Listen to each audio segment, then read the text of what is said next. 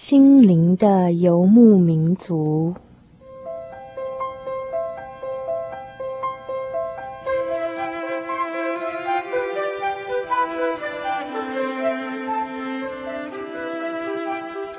在这个谁都不管谁的后现代社会里，每一个人的心灵都是游牧民族。成长的过程就是寻找的过程。每一颗漂泊的心灵，其实都在寻找生命的绿洲。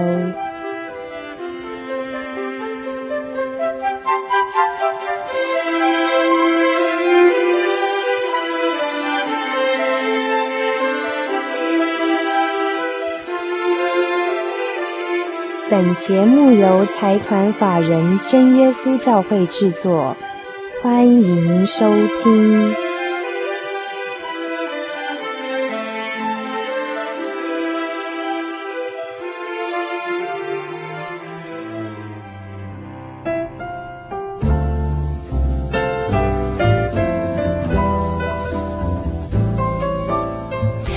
嗨，各位空中的朋友们，大家晚安，我是主凡，很高兴又回到了我们心灵的游牧民族的节目了。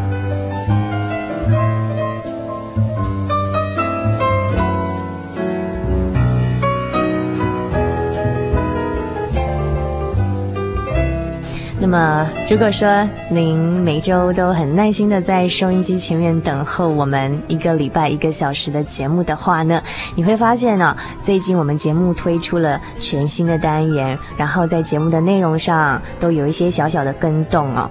首先呢，我们最近推出的第一个单元叫做“生活咖啡馆”。它是一个你跟我对话的沙龙，每一次呢，主凡都会推出一个生活话题跟大家分享。那么第二个单元是生命停看听，在每次的生命停看听当中，主凡有时候会呃邀访一个传道人的成长的故事，有时候呢会丢出一个问题给大家来思考，然后跟大家分享一个小小的故事。最后一个单元叫做《圣经小百科》，是由我们前几个礼拜所访问到的陈景荣陈传道所带给大家的一个小单元。在每一个单元的制作上，我们都非常的用心，希望你能喜欢。那么有任何对我们的节目意见，不管是好是坏啦，是鼓励还是小小的指导呢，我们都很高兴。所以请来信到台中邮政六十六至二十一号信箱，传真号码零四二四三六九六八。欢迎来信与我们分享您自己的故事，或是对我们节目的意见哦。也欢迎来信跟我们索取每一集的节目内容，或者是卡带，或者是要一些刊物都可以哦。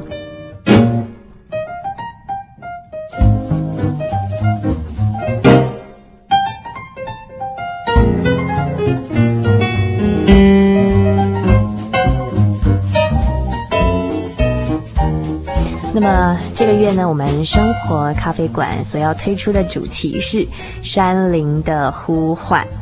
这个山林的呼唤，顾名思义，就知道说，这就是我们节目要带领诸位朋友们走访山间部落，关怀一些原住民的文化。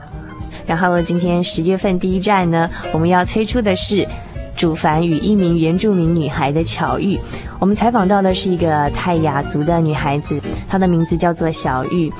那么，嗯，我自己回忆到当时采访她的时候哦，然后我请她能跟我们分享一下她自己的一个成长的背景的时候，她居然说不到两句话就泪流满面，然后眼泪这样扑簌扑簌流下来，真是 让我一时之间不晓得如何是好。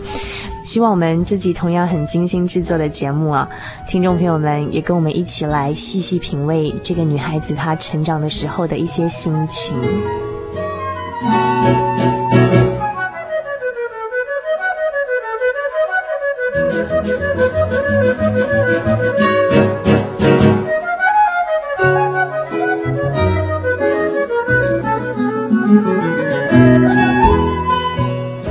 说到这个，为什么有时候我们会提供一些市井小民啊、无名小卒的成长故事，跟大家来做分享？是因为说我们觉得，在阅读别人的生命故事的同时，我们自己的生命也会因为那种共鸣的感觉产生出一些电光火石哦，然后那种刹那间迸发出来的那种火花呢，就是一直鼓励我们把节目做下去的一种动力。我现在已经迫不及待的想把我们这集所采访到的录音片段跟大家分享了。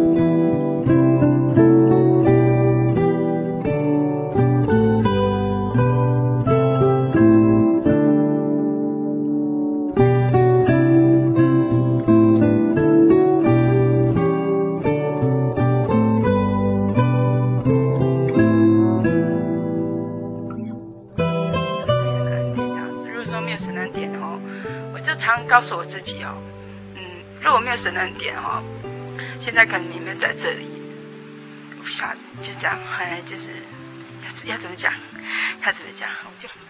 各位空中的朋友们，大家晚安，我是主凡。那么您今天所听到的这个节目，以及现在的这个收音，啊、呃，是我在一个很偶然的机会下里面，呃，巧遇了一个原住民的女孩子。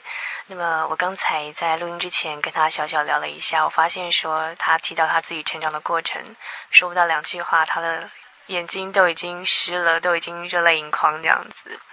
那么接下来，我我想请他跟我们分享他自己一个生命的历程以及成长的一个故事。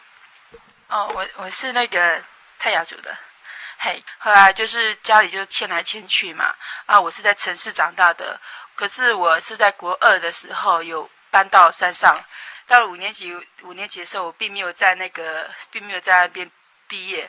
剩剩下一年，第六年我又转到外面去了，所以我国小就迁了四个学校，所以是这样子迁来迁去这样子。所以小的时候也是过一种有点啊漂泊的游牧生活。我家就是有四个弟兄姐妹嘛，啊，我是最小的，嗯，那家庭就是呃兄弟之间会打架。会吵，而且常为了一些钱的问题呀、嗯，父母之父母也是为了这样操劳，这样就为了家里，因为兄弟姐妹太多了，他就是会会常有很多很多的争吵的。对，一方面我们家里对小孩子教育就是就是孩子不对就是打，那种打不是那种小小的打。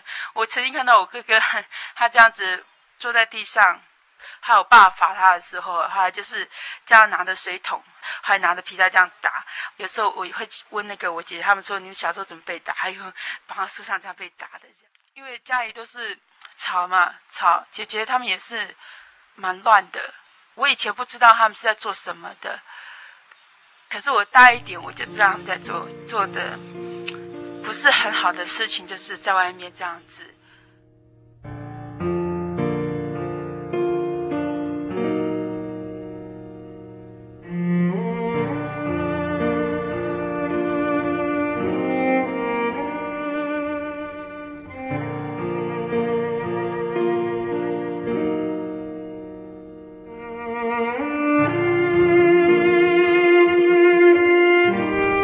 天主凡采访到的这位小玉，她是一个泰雅族的女孩子。那么她从小呢就在海边、平地、山间来回的游牧迁徙。小时候就是在一种充满暴力的家庭环境中成长，所以在家长的示范暴力之下，她的兄长也是以暴力的方式对待幼小的小玉。因为没有良好的教育或者是成长的环境。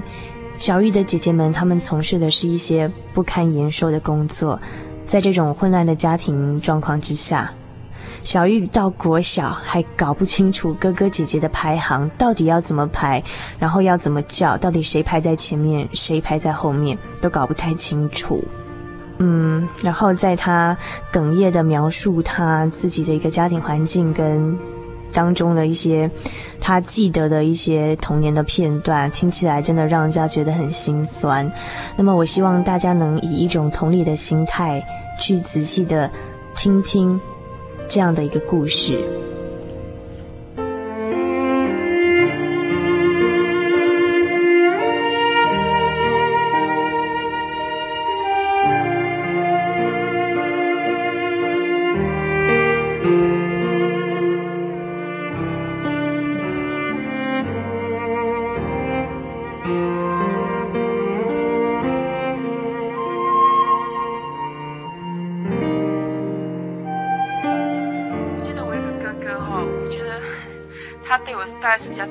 教育吧。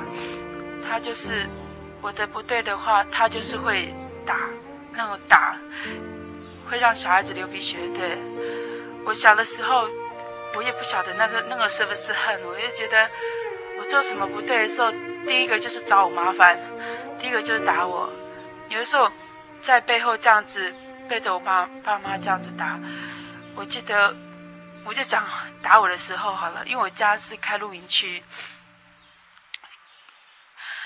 小孩子不懂事嘛，后来就是，嗯，我们家录音机在下面，然后家里在上面，然后我在上面看电视的时候，我那时我还记得，我应该是小学才三四三年级而已。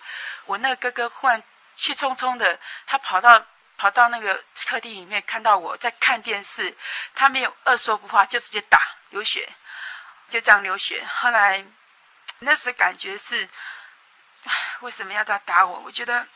我那时候我就开始心里很不舒服，我还记得我是用血用手哦，用那个用那个水啊去洗那个血，我的心中觉得我我怎么会跟你有仇这样子？我就对我自己讲，我看你打我几下，我要把它数下来，因为你每次打我一每次打我都每次都流鼻血，有一次很也还有一些。常常要去做一般小孩子不能做的事情啊，有时候就是因为我家开露营区嘛。后来有一次我一个人背的好很多的很多那个木材吼，可能大人背都有点困难。后来有一次我这样背，后来有一个露营就走过去，他他就跟我讲说：“哎，小妹妹啊，你怎么在背那么重东西？”因为我那时好像有点背不起来，可是我刚刚我自己讲还是要把它背起来，是要做完。所以小时候我就常做，不想。他要做我自己很小孩子不应该做的事情，在学校就拿在学校好了，在学校因为我就是胖胖的，从从小啊，你要讲说我是哎什么航空母舰呢、啊，还哎哎那个对大白鲨啊，就常常常说人家嘲笑，对不对？我就开始会封闭我自己。嗯，可能有时候一到学校，我可以一整天我都不讲话，就只在那边坐着，这坐着。如果说有人要要欺负我的话，我就情绪非常非常非常非常反反应非常强，因为我我不晓得为什么这样子。我记得有时候我姐姐她只是闹我而已，我我就拿砖块差点打到她的头，我就直接甩过去。我我就不知道为什么有这种反应这样子。可是我那时候小时候就觉得我我不相信别人就对了，因为。没有人保护我这样子，那我自己保护我自己。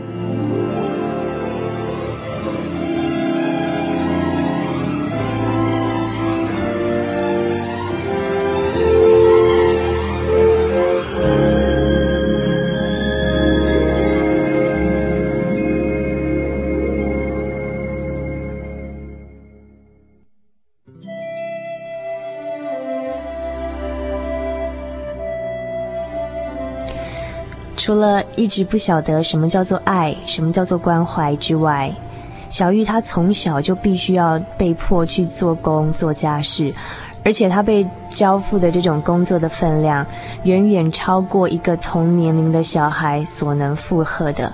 譬如说，必须搬很重很重的东西，那么那个重量可能不是一个同年龄的小孩可以去、呃、负担的一个重量。甚至让过路的陌生人看了都非常的惊讶。相较于许许多多的我们现在的小孩子，想想看，其实我们自己活得真的是幸运的很多了。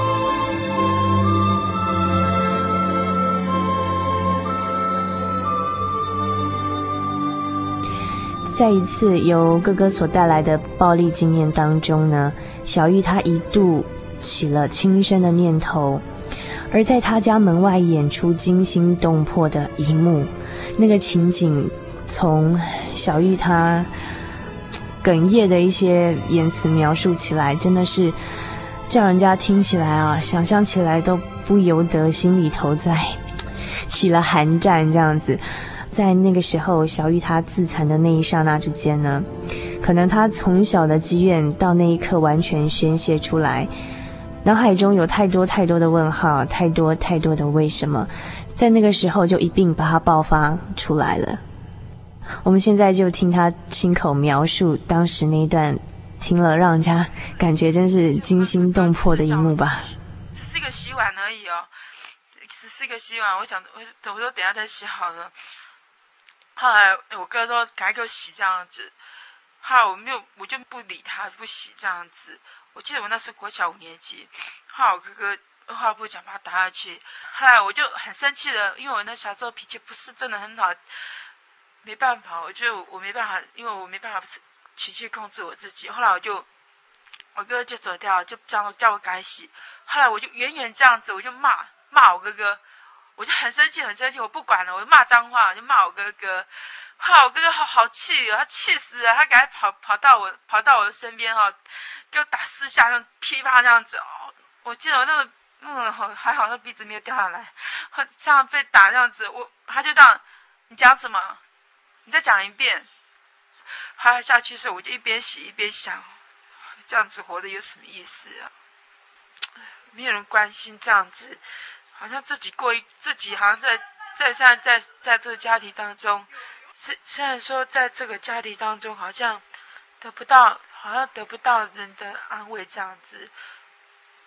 后来我就想，我洗一洗洗一洗，我越越洗越心情越不舒服，越洗越痛苦。我就觉得人活着能那么痛苦啊？我就觉得算了。我就跑到后面去哭，一直哭，一直哭，一直哭。我又看到那个水沟一个玻璃瓶，然后那个瓶子，后来我就把那个瓶子打破掉。我还知道把瓶子打破掉。后来我就拿那个瓶子哦，拿那个瓶子这样。我记得好像先画左手吧，后来我就先画一刀。我那时觉得真的没有，真的没有很痛诶，很没有痛。没有痛感，画下去很没有痛，我觉得很舒服。我越画越高兴，我两边手一起画，我觉得就好高兴，好高兴哦！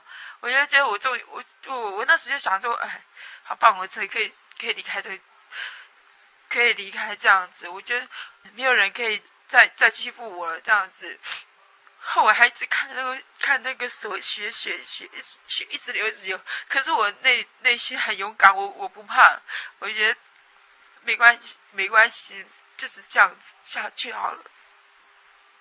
画好奇怪，我就画到一半了，我也不知道为什么突然突然手就停下来，我就就是隐隐约约的听到有人在跟我讲话，那个声音，那个声音，那个声音很温暖。他告诉我说，我现在只知道说。我现在知道最后一句话说，你要如果你就这样走的话，那你爸爸妈妈怎么办？我听到最后的时候，我的心里就觉得很平静，后来才开始觉得手很痛。那声音真的很很温很温暖，告诉我要要活下去，活下去要孝顺父母。后来我就。我就不停止手手的手的行为，赶快去洗手台，赶快去洗手啊！后来去把那血都冲掉。我我那时冲的时候，我，我才感觉哦，我的手怎么那么多血？那个水那个水都冲都冲不掉，这样子血一直流一直流。我看这样不行，我赶快去拿一个衣服给它包起来。我还看到那个衣服全部血都没办法停止，这样那时候。那个声音告诉我要活下去，而且要很坚强活下去。后来我就忍了，我要开始学会忍耐，我开始开始在寻找另一个那个声音了。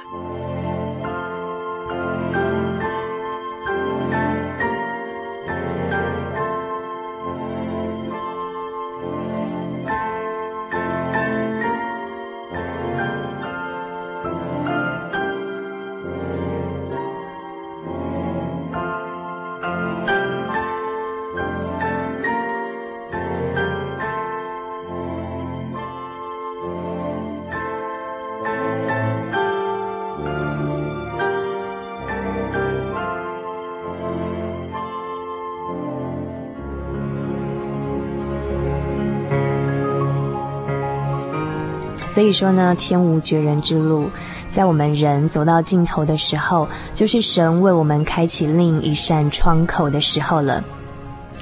在小易几乎绝望到死的地步的时候，他听到有仿佛来自天上的声音，很温柔的声音在安慰他，温暖他的心灵，给了他继续活下去的力量。后来，其中一个哥哥带他到教会。在教会的生活当中，特别是在唱诗的这种诗歌交流的经验当中，从小就不知道什么叫做爱与关怀的小玉，在这个时候第一次深深的受到感动，受到安慰，就在唱诗的时候。二年级的时候，就是我哥哥，我的五哥最小的哥哥，他是被圣灵感动了，开始开始会去教会了。后来那时他就开始带着我。我当初去教会的时候，我就很酷这样子，什么事情都，什么事情我都是在教会，我就讲讲，很不甘愿、很不甘愿、很不情愿的来。后来我开始喜欢教会的是，在唱诗的时候，我觉得我每次听到赞美诗的时候，我就很很难过、很难过，想哭。慢慢的，我喜欢在教会的诗班里面，我也我也喜欢唱诗。我觉得每次唱诗的时候，我就心情很舒服、很高兴，那个感觉，这是我力量来源。我觉得。每次唱歌的时候，唱诗歌的时候，总是好像神会听听我这样唱诗，好像那个没有人爱你的时候，就是有会这样子一一只一步一脚印这样子，一一只手一直牵着你走。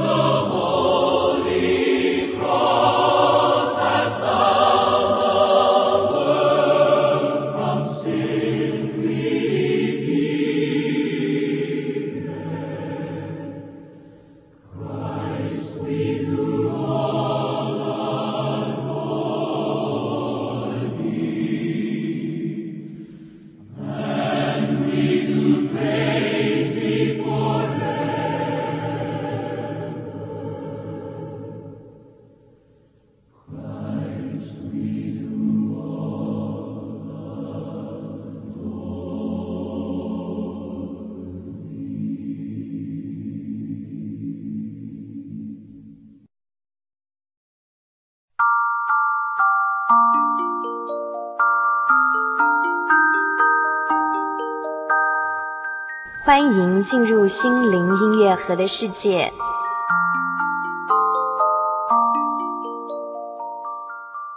忘记背后，努力面前，向着标杆直跑。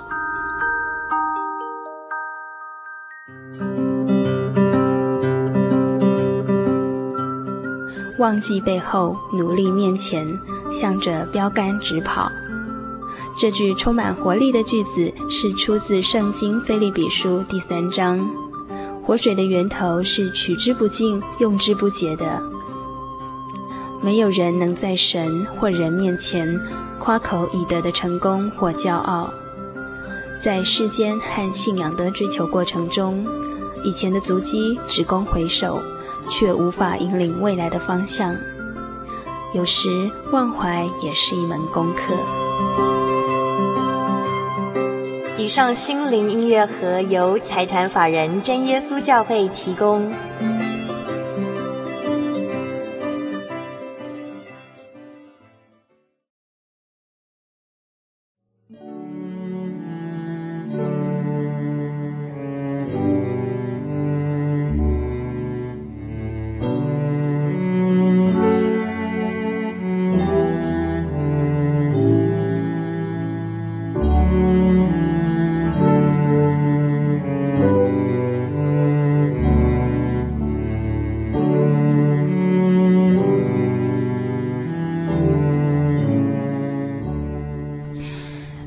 好景不长，更大的磨练还在后头等着他。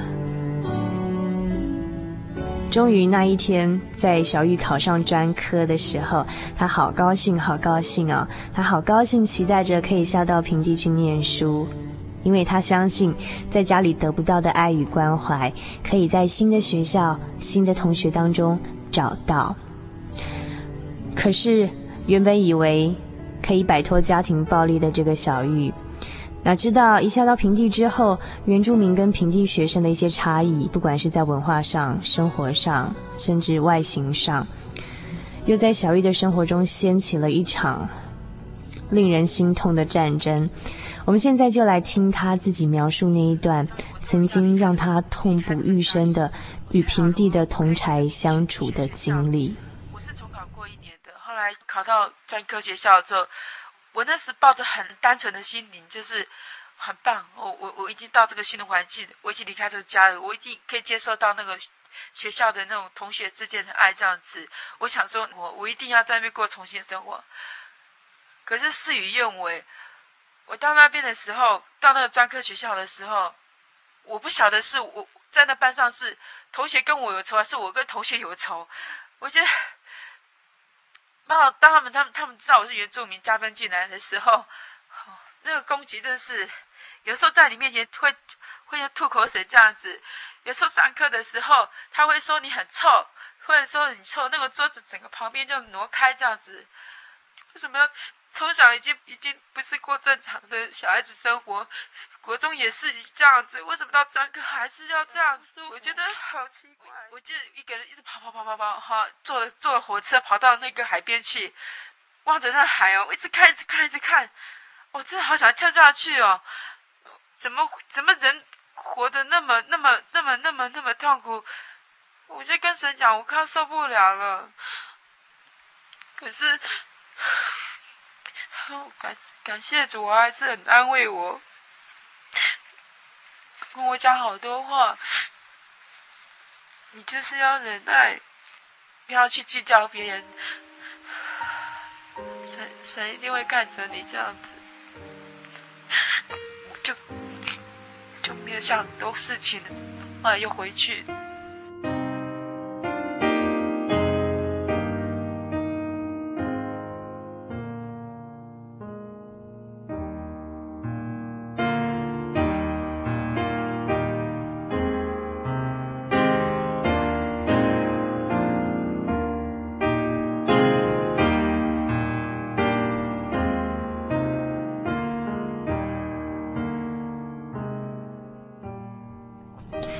主凡曾经读过这样的一段话啊，人呢，不是在一瞬间就能脱胎换骨的，生命原是一次又一次的试炼。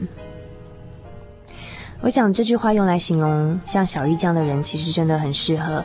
如果今天小玉没有在生命中认识指引她的那一道光，那一条道路，那个安慰她的声音的话，她现在可能还活在不平安的状态之中，或者自杀，或者沉沦，或者轻生，或者从此把自己保护起来等等的，就像大多数无法超越挫折的失意人一样吧。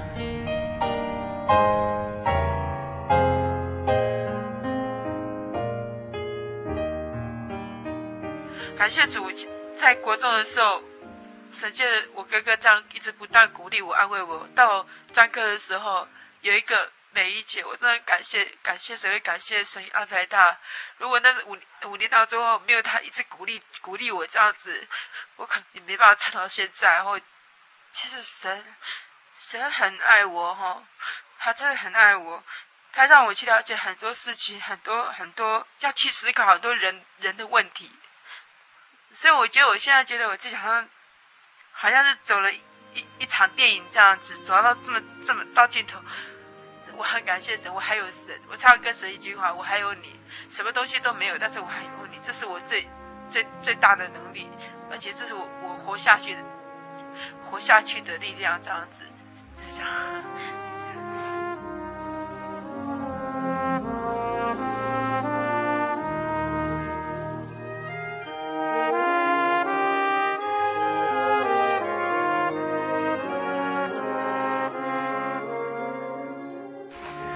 你说你第一次在河边要自杀的时候，那个时候你几岁？我小五年级啊。所以你你在最痛苦的时候是常常可以听到有那种好像来自天上的声音在跟你讲话，这样的经历很长吗？大概？蛮长的，因为我那那时候一直望着天，我真的一直在望着天，他好像有一声音在跟我讲这个话，啊，都很温暖，真的很温暖。后来我手才慢慢的停下来，停了很久很久，还一直发呆。我本来没有哭，其实我我在在割自己的时候，我完全都没有哭，我很有勇气，完全都没有哭。可是当我听到那声音的时候，听听了一段时间，大概几分钟，后来我就停止动作，听了动作就我就噼里啪啦哭，一直哭，好奇怪，一直哭，一直哭，一直哭，一直哭。后来到现在，在每次我打高中，我就很当有声音跟我讲，我就很清楚知道神在听我讲话，神在神神在给我力量，叫我不要怕。叫我不要怕，所以我告诉我自己，不管在，在任何的在任何的环境中，我不是我一个人，神在我旁边看我，一直安慰你。我印象中好像是在抱你这样子，很舒服，很舒服，很舒服，一直跟你这样，一直安慰你。还有一个人在爱你啊，还有一个人在这边爱你。我觉得我要靠的是声音一直活下去，我要找到，我要去找到的声音。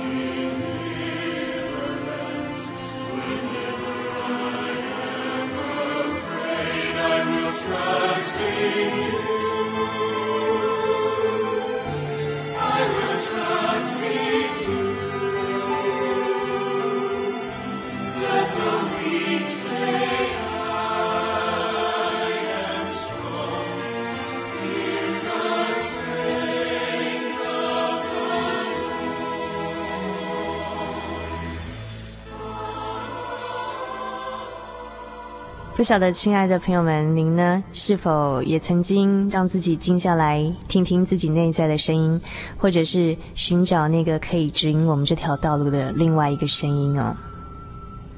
在这边告诉大家一个秘密哦，就是主凡在采访小玉的过程当中，发现说，这个原住民的女孩子居然跟主凡我是同年的，所以说在采访她的时候呢，我脑海中就一直在想着说，啊，当她是在。挑柴做工的那个年纪，小小的年纪的时候，我我我在做什么？我是不是还在家里翘腿看电视啊？那么，虽然说我们各自有各自不同的故事，就像在收音机前面的您呢，跟我们的故事又有不同，但是此时此刻的我，突然觉得珍惜起我自己现在这份工作了。因为透过这样一个制作心灵的游牧民族这样一个节目的过程当中呢，我有机会去阅读、去观察、去挖掘别人的故事，别人生命里头让他们成长、让他们进步、让他们往前爬行的那个故事的时候，在彼此分享彼此的经验故事所交汇时候产生的那些电光火石，就是一直支撑我们把节目做下去的那种动力哦。那种感动的感觉真的是很好。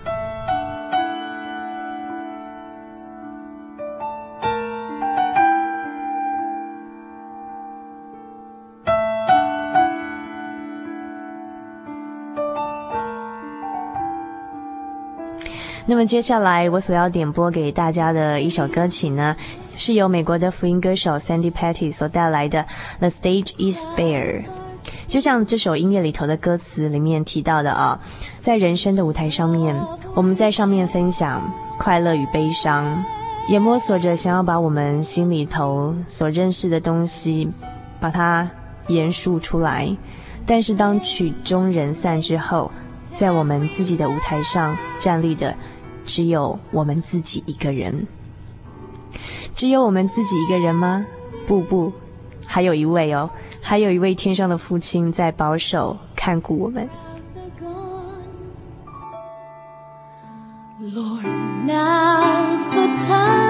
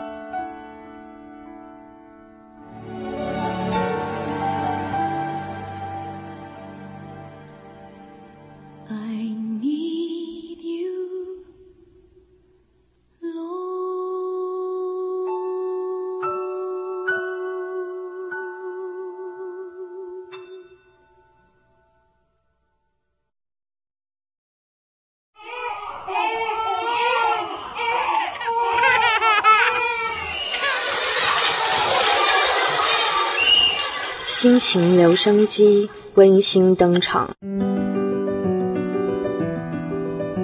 灰的转变，天灰灰的，和我衣服的颜色一样，和我一样。不知道从何时开始喜欢灰色，喜欢它肃穆沉稳的感觉，也喜欢它孤单黯淡的气质。一直觉得自己是灰色的，这也或许是我喜欢灰色的原因吧。从小。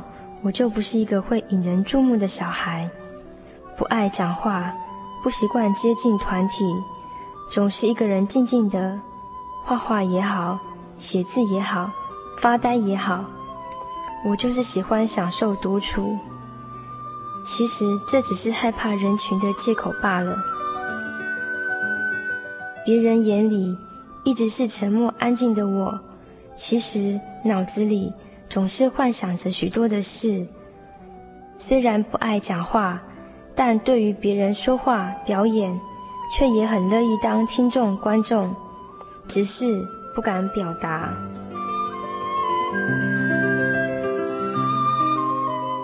直到接触教会，认识神，认识一些教会的朋友之后，渐渐的我改变了，一切都是神的带领。现在的我，不再只是默默地躲在角落，享受孤独的人，而能自然地和大家畅谈自己的想法。在教会，许多朋友的关怀鼓励，让我不但勇于表达自己，更能主动去关心别人。总之，这一切的转变，都是出于神的带领。感谢神，我已经走出灰色了。灰的转变，思潮。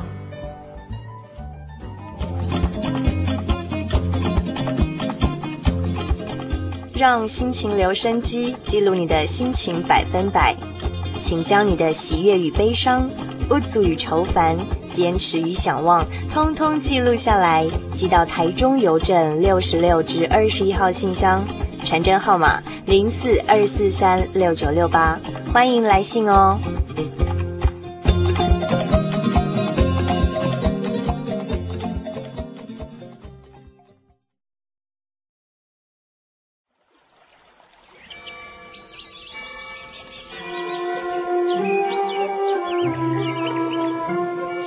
在这个地方，您可以找到生命的平安。在这个地方，喜乐就像泉水一样源源不绝。真耶稣教会总是敞开大门，欢迎您的加入。耶稣的爱是你我都可以享有的。真耶稣教会，台中邮政六十六至二十一信箱，欢迎来信，愿您平安。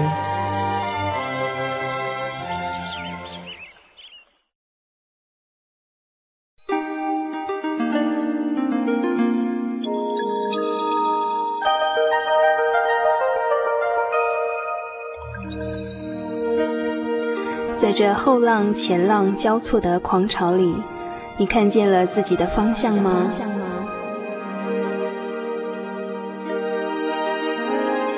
生命的源头有活水的江河。停下你的脚步吧，看看这人世间的繁华，听听自己生命的乐章。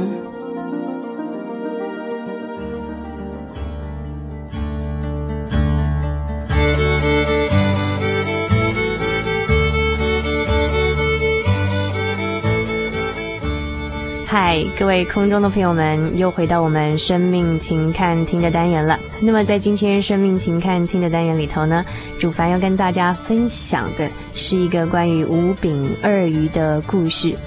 五饼二鱼哦，这四个字相信很多人都不陌生了。好像因为一个歌手他做了一首歌，就叫做五饼二鱼之后，那么好多餐厅呢也把他们这个餐厅的名字取名叫五饼二鱼了。那么究竟这个五饼二鱼它这个故事的典故来自于哪里？是怎么样的一个故事背景啊？就是今天主凡要跟大家分享的这个故事的一个重点了。要怎么样叫五千个人吃饱呢？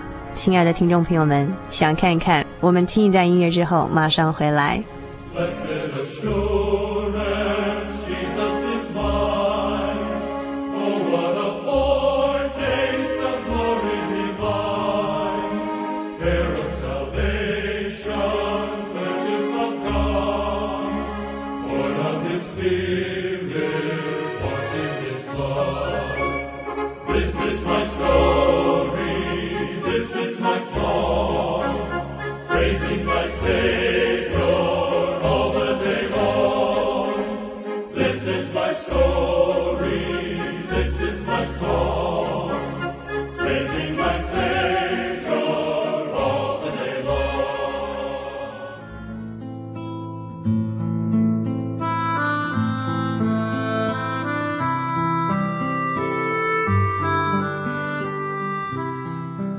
话说这个五饼二鱼呀，其实就是耶稣所曾经行过的一个神迹。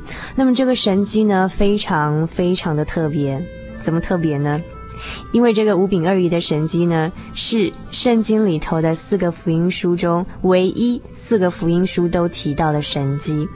我在这边简单的说明一下啊，所谓四福音书呢，就是新约圣经里头的马太、马可、路加、约翰四个福音经卷，是四个不同的作者在不同的地点先后所著作的呃作品，所以这个五饼二鱼的重要性跟代表性可想而知了。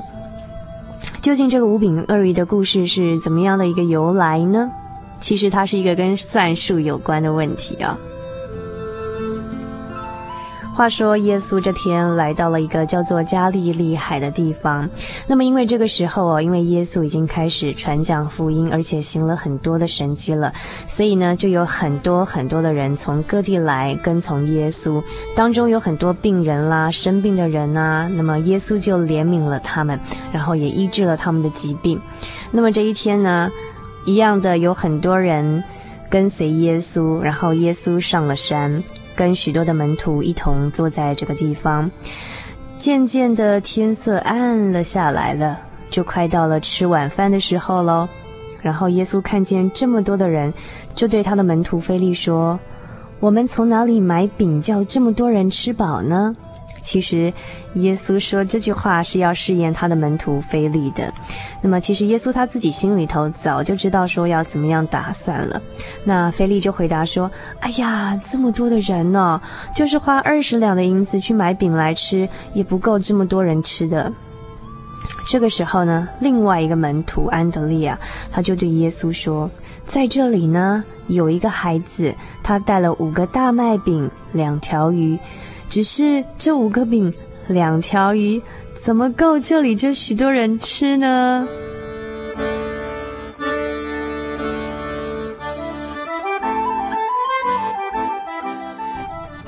刚才我们所说到了，耶稣今天所碰到的难题是，只有五个饼、两条鱼，要怎么样叫五千个人来吃饱呢？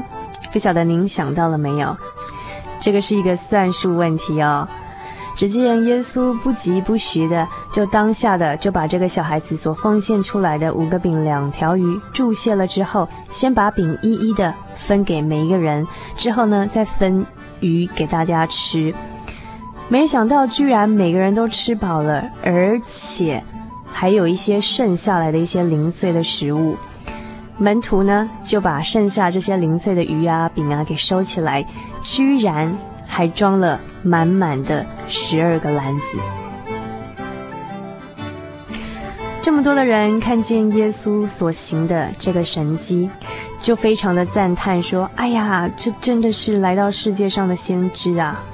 那么这个时候，耶稣非常懂得进退，他就退到山里头去了。今天呢，我们就要把焦点放在这个小朋友的身上，学习他这种奉献的精神哦。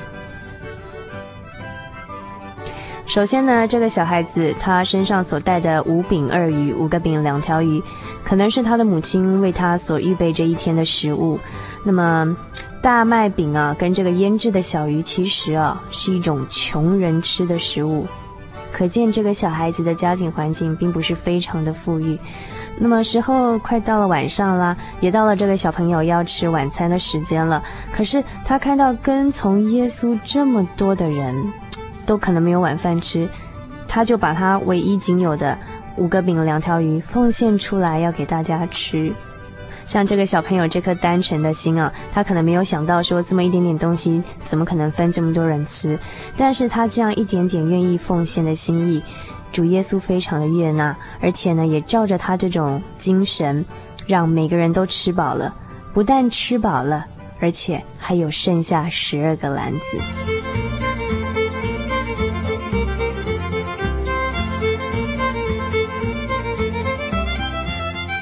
今天呢，我们每个人可能都有一点点的优点，啊，也许是有一点点的钱财，有一点点的才能，有一点点的恩赐。今天呢，我们把我们所拥有的这一切都据为己有，留给自己来用，可能连我们自己都用不够。可是，如果我们把我们所拥有的这些东西奉献出去，分享出去，可以使每个人都饱足，这就是五饼二鱼的神迹。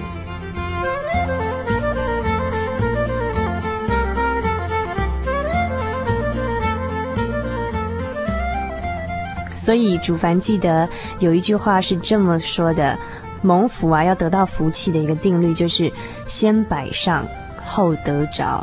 我们先付出了，先奉献出去，之后我们得到的可能是超过我们所求所想的。同样的，这个奉献五饼二鱼的小朋友，他这样的一个奉献的一个行动，如果经过太多的逻辑思考，大概就不会做出来了。但是因为呢，这个小朋友只是单纯的顾念别人的需要，或者因着爱、因着体贴，很自然的给他摆上去。这个时候呢，主耶稣不但悦纳，而且让所有的人得着了百倍、千倍。对于今天这个五个饼两条鱼如何让五千人来吃饱的这个算术问题的答案，你得到了吗？